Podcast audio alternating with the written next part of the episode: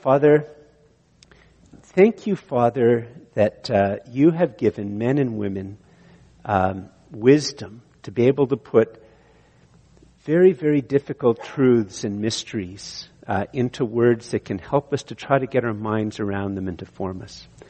Father, we're going to read a part of your word now that um, uh, can be very is very, very challenging to who we are before you. It it will challenge, Father, our love of appearances. And Father, we ask that uh, you would draw us to your word, that you would help us to hear your word, that uh, you would, your Holy Spirit would move to, to take away the barriers within us uh, that, that push your word away or think it applies to somebody else other than us.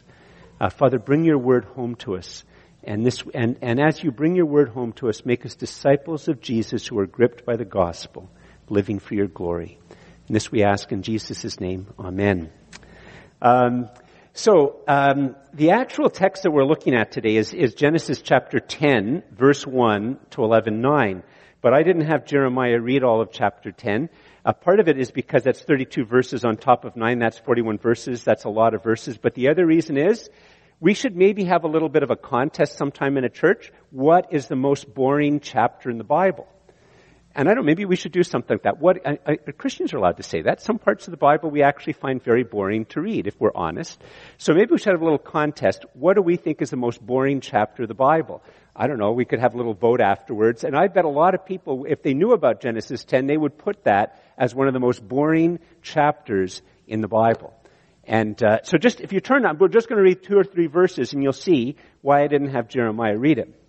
It's called uh, the table of the nations, by the way. Genesis 10. Now this is relevant to the rest of the sermon, by the way, but I just, it's, it's something important. Let, us just look. Genesis 10.1, here's how it begins. These are the generations of the sons of Noah, Shem, Ham, and Japheth. Sons were born to them after the flood. The sons of Japheth, Gomer, Magog, Madai, Javan, Tubal, Meshech, and Tiras, the sons of Gomer, Ashkenaz, Okay, have I put you to sleep yet? You get my drift. For many of us, this passage of scripture is really boring. Um, and so why on earth would it be in the Bible? Here's something for us to keep in mind.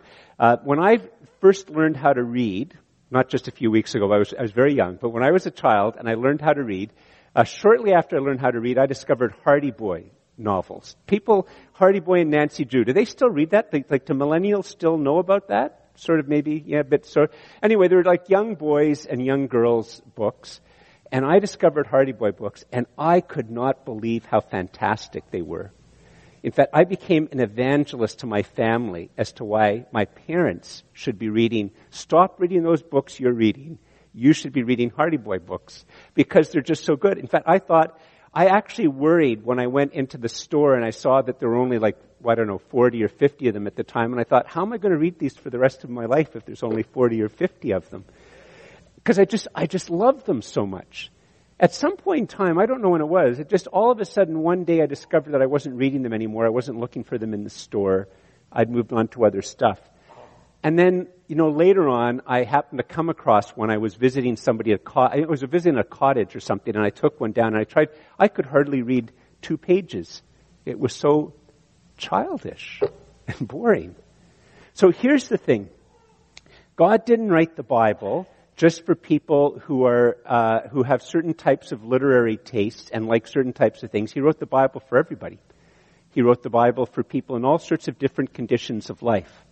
And uh, this long thing of the Table of Nations, it teaches a very, very simple truth, which uh, it's only sort of a, a, something which seems uncontested by many people in Canada because uh, even people in Canada who don't know that it, it's, it's ultimately a Bible idea uh, that's, that's sort of in popular culture in Canada, but not all over the world. And the simple truth, if you could put the first point up, is this. The simple point is that the one true and living God created, sustains, and loves one human race. The one true and living God created, sustains, and loves one human race. Now, a lot of us, maybe not you, but a lot of us love statements like that. But for a lot of people, this puts them to sleep. I mean, if you're trying to communicate to a very young child, maybe, that God loves people from all over the planet, you might say, well, you know what? God loves people from North Korea. And he loves people from South Africa. And he loves people in Algeria. And he loves people in China. And he loves people in Canada. Isn't that one of the ways that you would maybe communicate to, a, to some people, to young children maybe, this truth that God loves all people, that there's ultimately only one human race? And, and that's what the Bible is trying to do here. In fact, it does it also in a very subtle other way. Just, uh, I know this is a bit of a geek moment, but there's 70 different people groups mentioned if you count them up. And in the Bible, the number seven often represents wholeness and completion, and the number ten often represents wholeness and completion. So for those of you who like number patterns, seven times ten means completion times completion, which means it's very complete. And it's not that the Bible writers thought that this was the only, that they were exhaustive of every single people group that existed.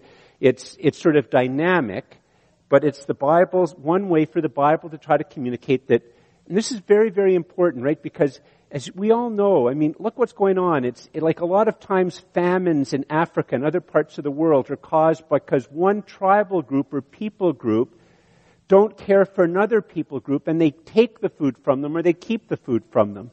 Or, you know, in our, in our culture, we might think that, the, that, that people who voted for Clinton are way better than people who voted for Trump, or, or the opposite way around. Or the gay community can feel superior over the heterosexual community, or vice versa. That we live in a world where often in our people groups, we think that we're privileged, or we're special, or we're better than other people. And so this, this Bible text, which on one hand is boring, is a very, very, very important thing for when we're looking at different people groups, street people, or just people who are very different than us, that there's ultimately only one human race. There's only one human race because there's only one God. And the one God who made the one human race has a care and concern for the entire human race and all of its different people groups. It's a, it's a, it's a very, very powerful Christian truth, which is why, you know, at the end of the day, part of the reason why at the end of the day we send missionaries to Libya, and we send missionaries to uh, to Angola, and we send missionaries to China, and we send missionaries to other nations of the world because we have we should have this basic concern for all people groups. In our community, we should have concern for people groups that are very different than us. Now, now, some of you might say, okay, and, and, by the way, I didn't know this up until very recently, but no, uh, Genesis 10 and the part that Jeremiah read, the Tower of Babel, it's actually all one literary unit. So here's the very, very interesting thing. You know, it's a very, it's always, it's an interesting question when you're reading the Bible yourself is to ask, well, what follows from this? So in Canada, we now have the, the story of the, okay, we have this table of the nations. God loves all the people group. This is a really good time for us all to stand and hold hands and sing kumbaya.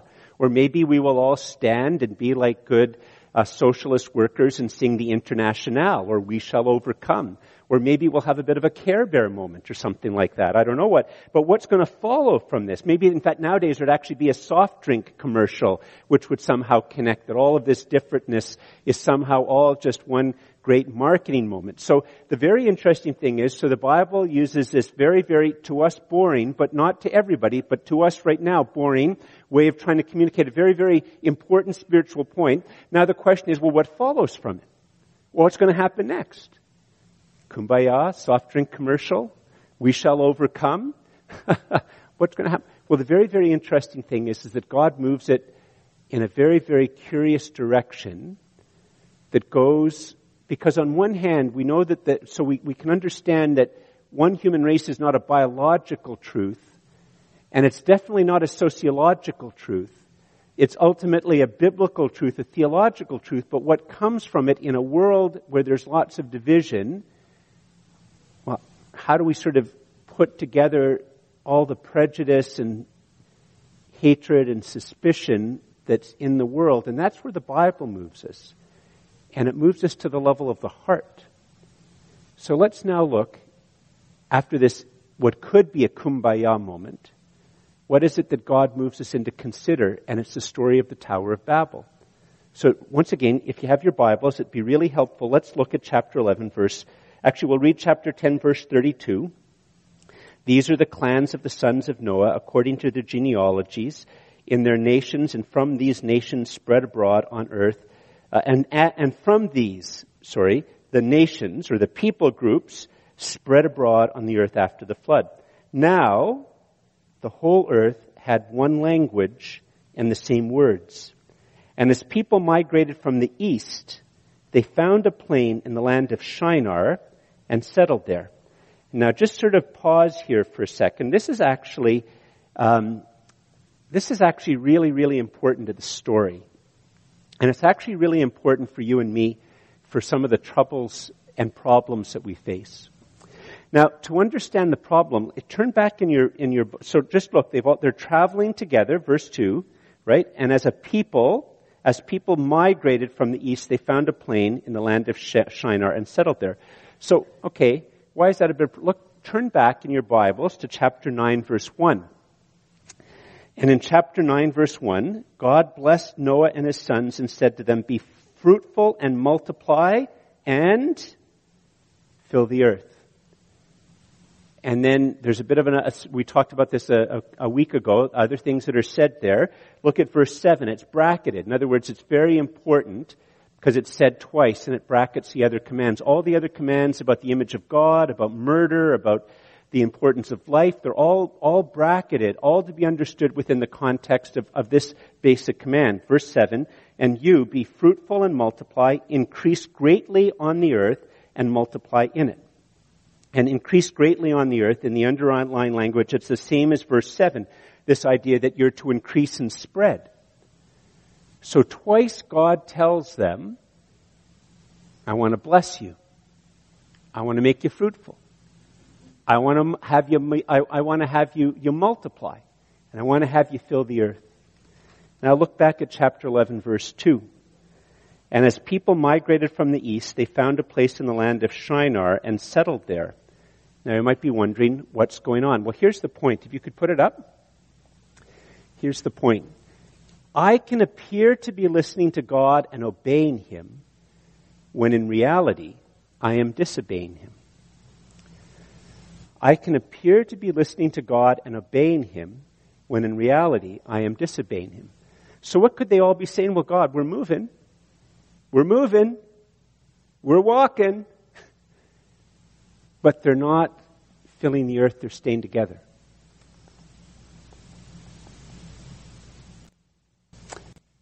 You see, it's, uh, it's really, really, really, really easy. Uh, it's, you know, probably not much, you know, uh, nowadays, here's one of the things. Nowadays, only weird people go to church on a Sunday morning. I just insulted you all there, by the way. You didn't laugh at it, okay? But only weird people go to church on Sunday mornings. Um, because, um, you know, it probably was in, in 1957, they might say in the office or at the school, you know, they seem like a really normal person, but they never go to church. And now it would be more likely that people say, you know, they, they, he or she seems like a really normal person, but you know, they go to church on Sunday. So it's a bit of an odd thing here, but it's been a ca- case in many, many places of the world, and it still is in some ways, that people come to church because it's a good place to make connections for your insurance business or it's a good place to make connections for your real estate business. You know, in the United States, which has a very, very different, you know, custom, what would, what would Clinton do? I'm not picking on Clinton. It's, you could multiply this with president after president. What would they do when they're in trouble? They'd go to church carrying a really big black Bible, like two or three times the size of this. you see, it can look like you're obeying some, but you're not you know, it's, it's, um, it can be appear as if you're, you're listening to God and obeying Him when in reality, um, you're actually disobeying Him. So they're, in the people, they're moving, but they're not filling the earth. Now, so here's the thing. Um,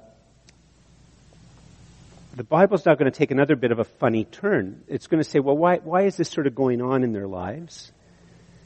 Um, you know, we are addicted to the fact that maybe if they just had like a better church, if they had a better preacher, if they had better education, uh, maybe if they had a little bit of therapy to deal with some of the wounds uh, of their family of origin, if we just did a few couple of things and maybe they would fix it and they would be, be better. But the Bible actually points out here that there's something at a far deeper level, at a heart level, which is relevant to you and me. It's, it's all very interesting See, one of the reasons why in Sunday school and reading the Bible it's so important to know stories like this is that the stories like this in the Bible go along with the different other types of moral teachings and stories have an ability at, at some point in time to start to touch our hearts and help us to realize something that's going on deep inside.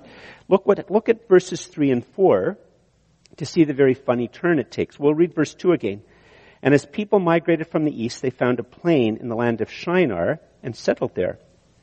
And they said to one another, come, let us make bricks and burn them thoroughly. And they had brick for stone and bitumen, which is a type of tar, for mortar.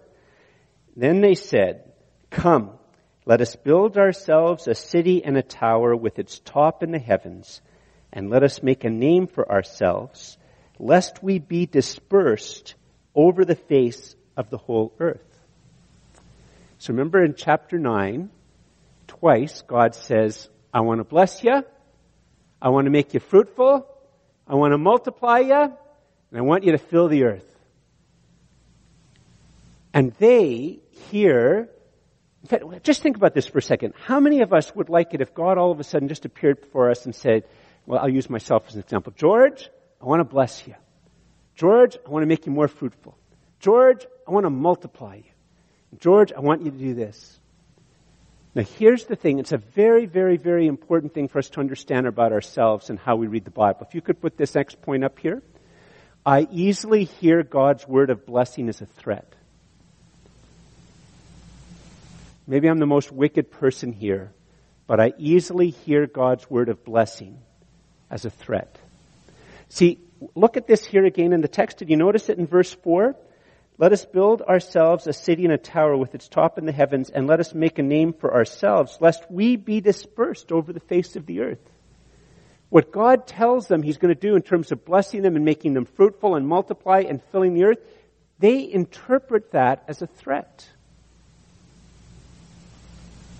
You see, here's the thing. We, this is a constant problem with us, not only when we're reading the Bible, it often influences the way we read the Bible because we're trying to to, to take things out or blunt it or ignore it or whatever. Like, you know, for very many of us, um, it's, just, you know, I was just trying to explain just a little while ago to somebody about the importance. In fact, I've had several conversations in the last month about the importance of forgiveness. And, um, and I know there's lots of un, un, there's a lot of false info around what the Bible means by forgiveness. But when the Bible talks so much, time and time and time and time again, about the importance of forgiveness, we, we sort of feel that if we forgive, it's going to make us weaker. It's going to make us weaker. It's not going to help us. You know, one of the, the problems for, uh, I'll just use one example, but a lot of problems for young women is they might start to date a young guy and they'll feel that if they don't sleep with him, he won't stay with them. And they, they don't trust that God's word about sexual faithfulness is actually for their good. You know, we, we hear the constant biblical teachings on financial generosity, and it's all in the context of how being more financially generous will make us feel more free. It will help us to take the idol of money off our back, how, how God will provide for us. It doesn't say give to me and I'll make you rich, but it, uh, you'll understand and see even more deeply how I am your great treasure, how I will provide for you. But we hear these teachings and we experience them as a threat. Many people, thought, you know, j- just to think that God actually caused the words in the Bible to be written, that at the end of the day, not by mechanism, but that every word that there is in the Bible is a word that God ultimately wanted to have there and when we read the Bible, we are face to face with God speaking to us. But for many people inside the church and out, that is a threat, not a blessing. And that's all captured here in this very, very, you know, in fact, if you think about it for a second, verse 4, look at verse 4 again. Couldn't verse 4 be a motto for just about every social movement, ideology, and country in the planet throughout all of history. Let us build ourselves a city and a tower with its top in the heavens, and let us make a name for ourselves, lest we be dispersed over the face of the whole earth. You see, here's, here's the other thing. You know what that thing, the, what's motivating them to stay together, what's motivating them to hear God's word as a threat is their anxiety and their fear. If you, if you go up the next point, please, as you put it up. One of the things, I don't do much uh, counseling, but I, I do a little bit, and one of the things which I constantly come across as I talk to people is how most, many, many, many, many people aren't entirely honest or aware of the deep level of stress and anxiety that's in their life. Um, in fact, sometimes what I'll have a person do is just sort of try to articulate the different things that are going on in their lives that in fact always cause stress. And a lot of times we're blind to our own stress and we're blind to the amount of anxiety that we're carrying around with us. Where if we're aware of it, it's just something we don't want to share because Christians somehow or another aren't supposed to be anxious. We're supposed to have the joy of the Lord as our strength. But what we see here is that um, they, they name it, they don't sort of do anything about what they do in the face of their anxiety and their fear is, and this is what we do as well, in vain we seek proud dreams fortresses and the scaling of heaven as antidotes to our anxiety and fear. This is, this is what goes on in many of our lives. At, at, uh, at some time in my life, I had some addiction issues which I had to deal with. Uh, and it was uh, hard even to come to the terms with the fact that I had some addiction issues which I had to, to deal with.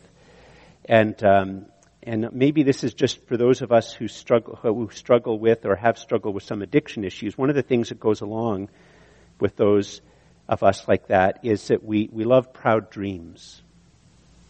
The strong man, the guy or the gal who has the right answer, the competent one. And we, we have proud dreams and we retreat to them in the face of the stress and anxiety and failures that we're surrounded with. And we try to build fortresses, maybe fortresses of wealth or fortresses of, of degrees or fortresses in terms of, uh, of a perfect front. And, uh, and sometimes we try to scale heaven by trying to look like we're way more righteous than we are. And that's just in our personal lives. And, uh, and the fact of the matter is, is that when I pursue idols, when I pursue proud dreams, when I pursue fortresses, all I end up really doing is making myself more anxious.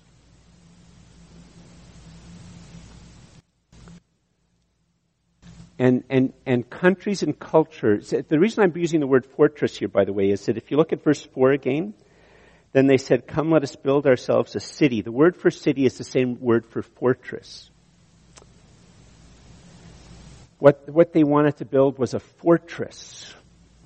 They weren't trying to build the glebe. They weren't trying to build Westboro. They weren't trying to build New Edinburgh or Rockcliffe or Manotick. They were building a place with a big, strong, powerful wall, which would keep them safe.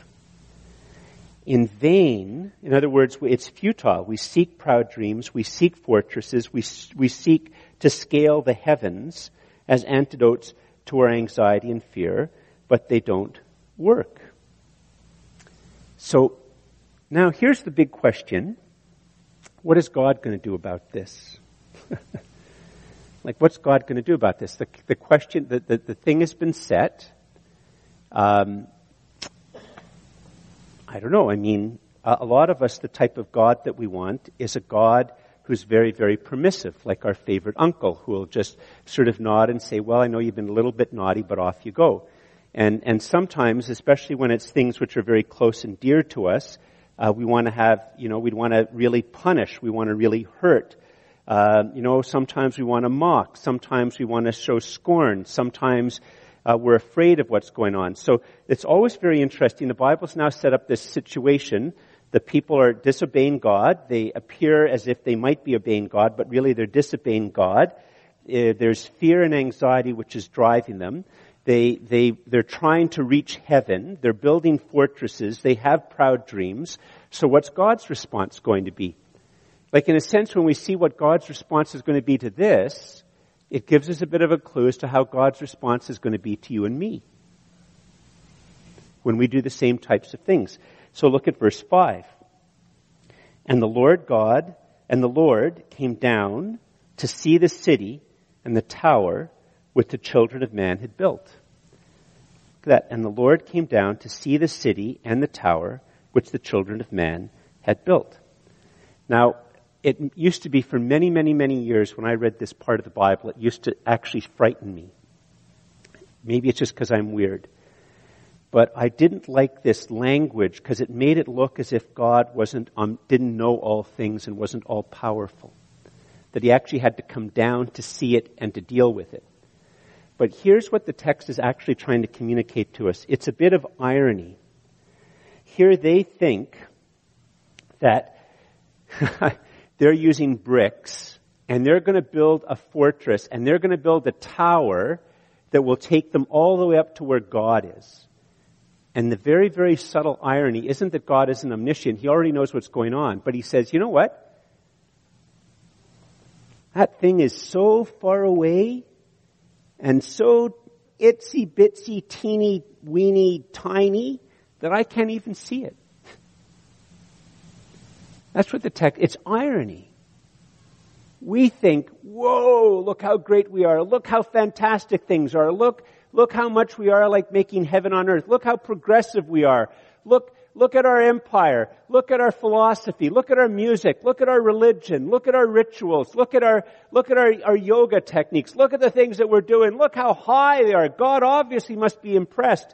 And in this story, God's saying, wow, is there something going on down there? It's so far from me. I can hardly see it. I guess I better get closer to look. That's what the text is doing. If you could put up the next point. No human edifice, that's something that we create, of the body or the soul, of the mind, the heart, or the will, can scale heaven.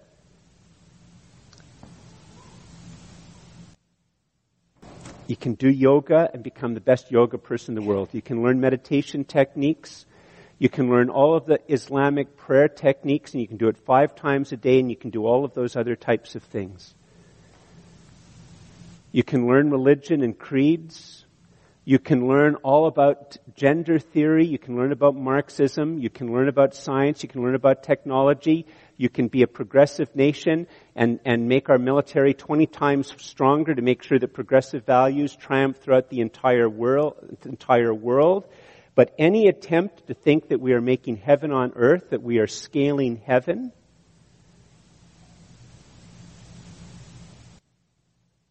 it won't work. Could you put up the next point? It's another way of saying the same thing.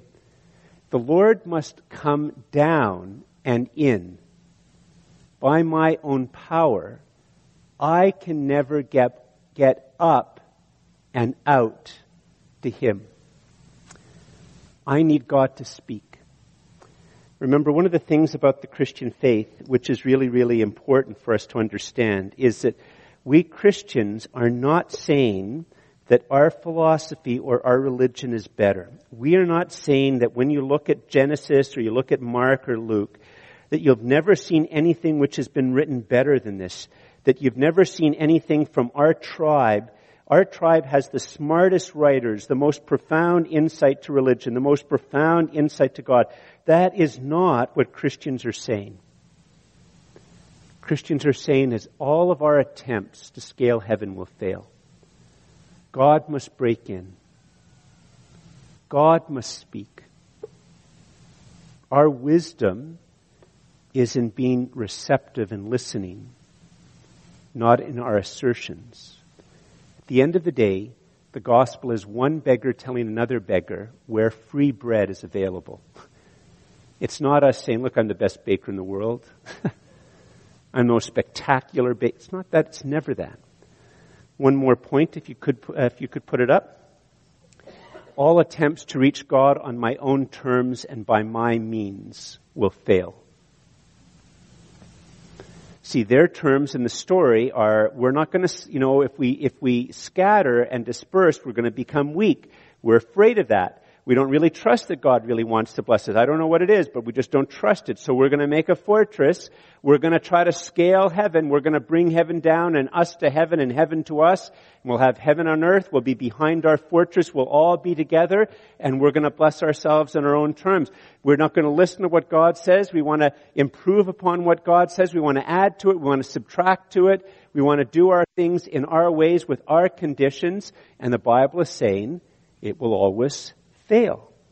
It will always fail. Um, some of you might remember I've, I've, shared with you before that um, I, when I became a Christian, I was in grade 12, and uh, over the next six or seven years, I had quite a few very major crises of faith where I almost left the Christian faith. And um, you know, I had a, a very secular education. Uh, went to the public school system, went to university where I, I, majored in sociology with a minor in philosophy, did graduate work in sociology, uh, then went to a very, very, very liberal secular school to study theology and to study, and to study counseling. Uh, I've never had, for any of my training, a professor who was an evangelical Christian, a Bible believing Christian. Never had one the entire time. And uh, there were lots and lots of moments and times and seasons in my life where I almost threw in the towel with everything. And, um, but one of the things in a very odd way, one of the things which really helped me was something I read, I don't know, I think I was in university when I read it, and it was, uh, I, I, I, read several books by Dostoevsky, a, a 19th century Russian writer. And one of the things which he said, I, um, I think it's in the, can't remember the, I think it's in The Devils, but I can't remember now which one of the novels it was. He said, no, it's, I think it's in the Brothers Karamazov. If God is dead, all things are permissible. If God is dead, all things are permissible. The struggle that I always had in my Christian, when I was trying to figure out whether I was going to leave the Christian faith or stay a Christian, my problem was never that I was going to become a Hindu or a Buddhist or a Jewish or a Muslim. Because I fundamentally I have no interest in religion. Um, for me, the great danger was always atheism and nihilism. That's just me. People have different things which are their tensions. And I, I have always thought that that statement by Dostoevsky that if God is dead, all things are permissible is an unanswerable statement. I still think that. That if in fact there is no God, there is not, no particular reason other than pragmatism for me not to do whatever I feel like doing, whatever I can get away with. That basically the entire moral world is grounded in the reality and, exi- reality and existence of God. It, it, actually, thinking of things in stark terms helped me to understand the cost and, and ultimately, actually, ultimately the naivety and the foolishness of many of the things which were criticizing Christianity. It ended up helping me to see the wisdom and the beauty of the gospel and the Bible. And in this simple story here, a similar statement to Dostoevsky is actually part of how God responds to what they're doing. It's, uh, look at verse 6. Actually, so we'll verse 5 again. And the Lord came down to see the city and the tower which the children of man had built. In verse 6, and the Lord said, Behold, they are one people, and they have all one language, and this is only the beginning of what they will do. And nothing that they propose to do will now be impossible for them. And I have to confess that for many years, I was puzzled by this because I thought it was telling me that somehow or another they were going to reach heaven and they could do anything they wanted. But God isn't talking about that. I mean, the text actually, when I, as I read the text far more carefully and I saw the irony that here they think they're making this huge edifice and they're making this heaven on earth and they're reaching and scaling heaven and God is sort of saying, there's something so teensy weensy and far away from me and completely and utterly down there that I have to come down to see it, that what he's talking about isn't that they actually reach heaven, but they believe they've reached heaven. They believe they've reached their heaven on earth and are one with the gods. And with their one language and this one belief, nothing that comes into their hearts that are in rebellion against God will be seen as impossible or wrong. It's describing Nazi Germany. It is describing the Soviet Union under Stalin. It is describing Cambodia under the Khmer Rouge. It is describing North Korea. And it is potentially increasingly describing our own country as our own country increasingly comes to the awareness that there is no God and they can do whatever they want. And when people believe there is no God, that they're bringing heaven to earth, that they can do whatever they want to bring heaven to earth and earth to heaven, ordinary people die. Ordinary people die first individually, then by the truckload, then by the trainload, then by the killing fields load. With the help of bureaucrats, with the help of technology, nothing will be impossible to them. No basic, decent, moral virtue will say to them, that is a step too far. When I said that verse 4 could be the motto of virtually every nation, verse 6 can also increasingly be the motto for Canada and has been the motto for many nations throughout history. So how is God going to deal with all of this? How is he going to deal with this? What will he do? Look at verses 7 to 9. Come, let us go down and there confuse their language so that they may not understand one another's speech.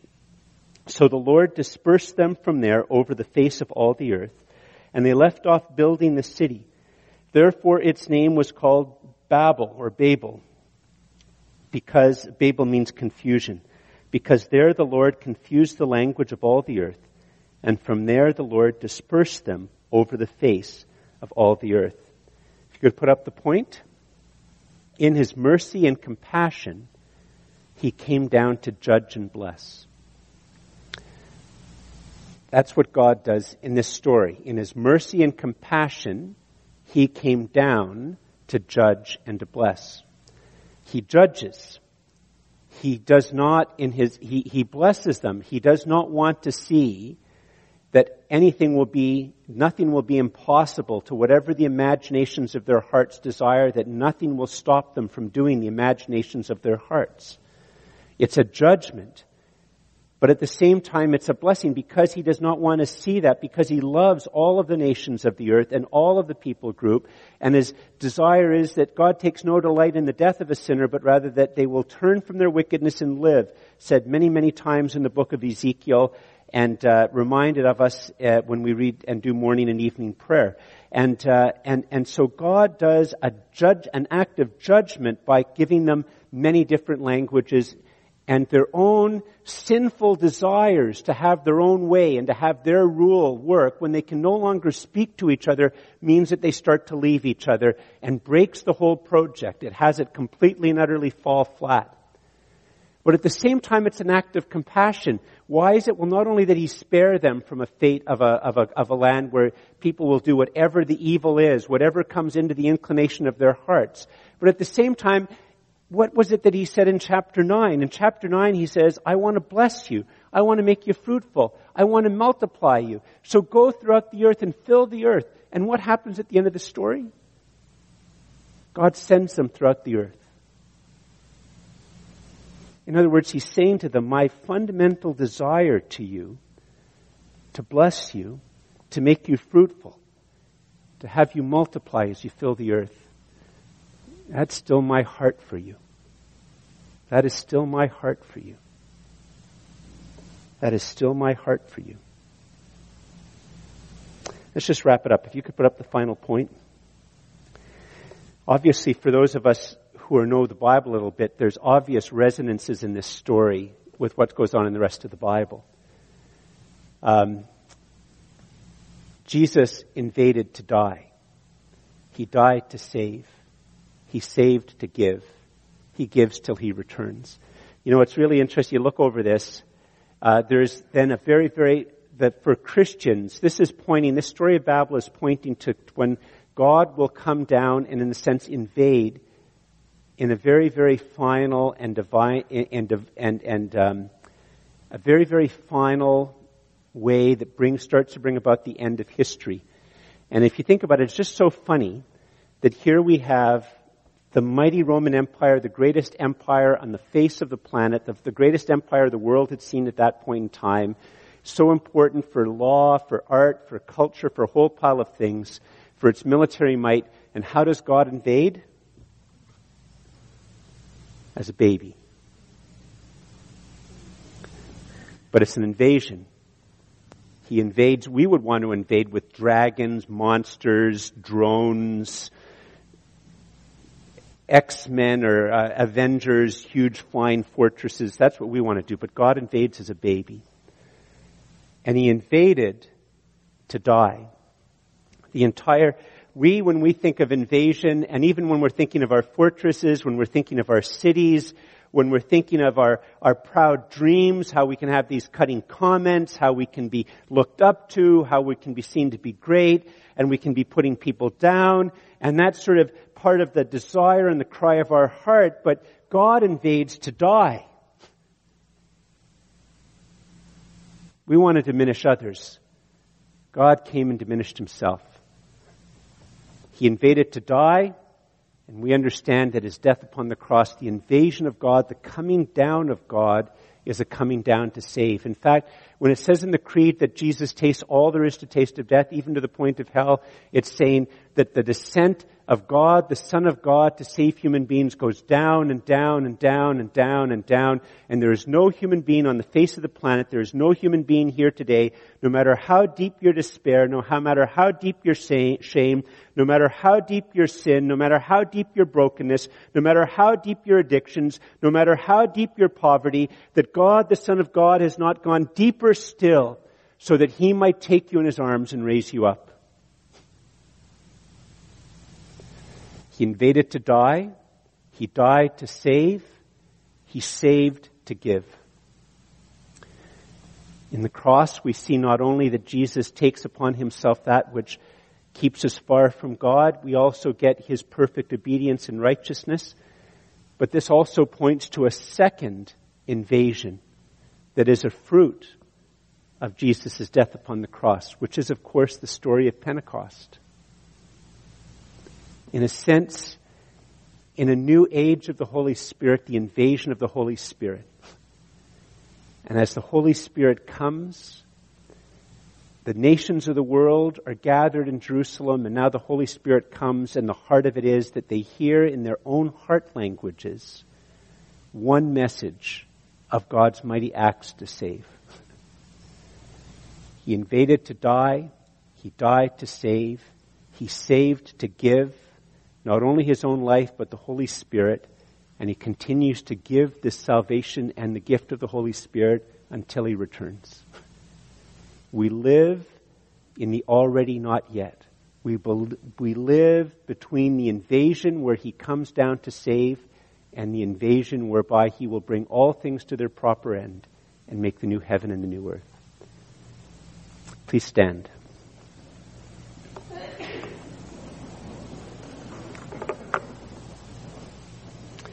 Bow our heads in prayer.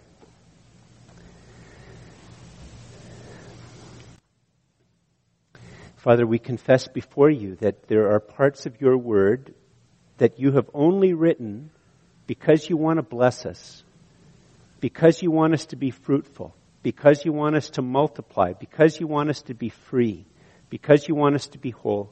And we confess you, to you, Father, that there are parts of your word that when we read them, it does not make us feel any of these things, but we feel threatened.